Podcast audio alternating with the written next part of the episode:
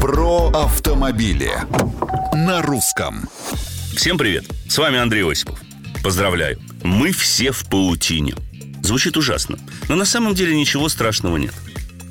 Да, глобальная система контроля за транспортными средствами под оригинальным названием «Паутина», которая сплетена полицией и другими заинтересованными министерствами и организациями, заработала на днях по всей стране.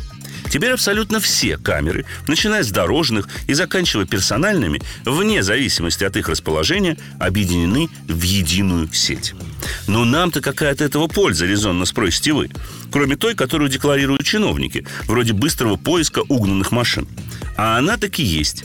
Например, система позволит быстро вычислять автомобили-двойники в самых разных регионах России, что позволит честным автовладельцам быстрее решать проблемы со штрафами, выписанные не им, а криминальным персонажам, использующим задвоенные регистрационные знаки для ухода от ответственности или в преступных целях.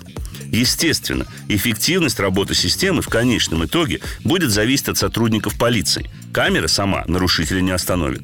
Но если от такой паутины хоть кто-то станет работать лучше, эффективнее, то, согласитесь, уже хорошо. Мнения, комментарии и предложения принимаются на страничках Русского радио в социальных сетях. С вами был Осипов. Про автомобили на русском.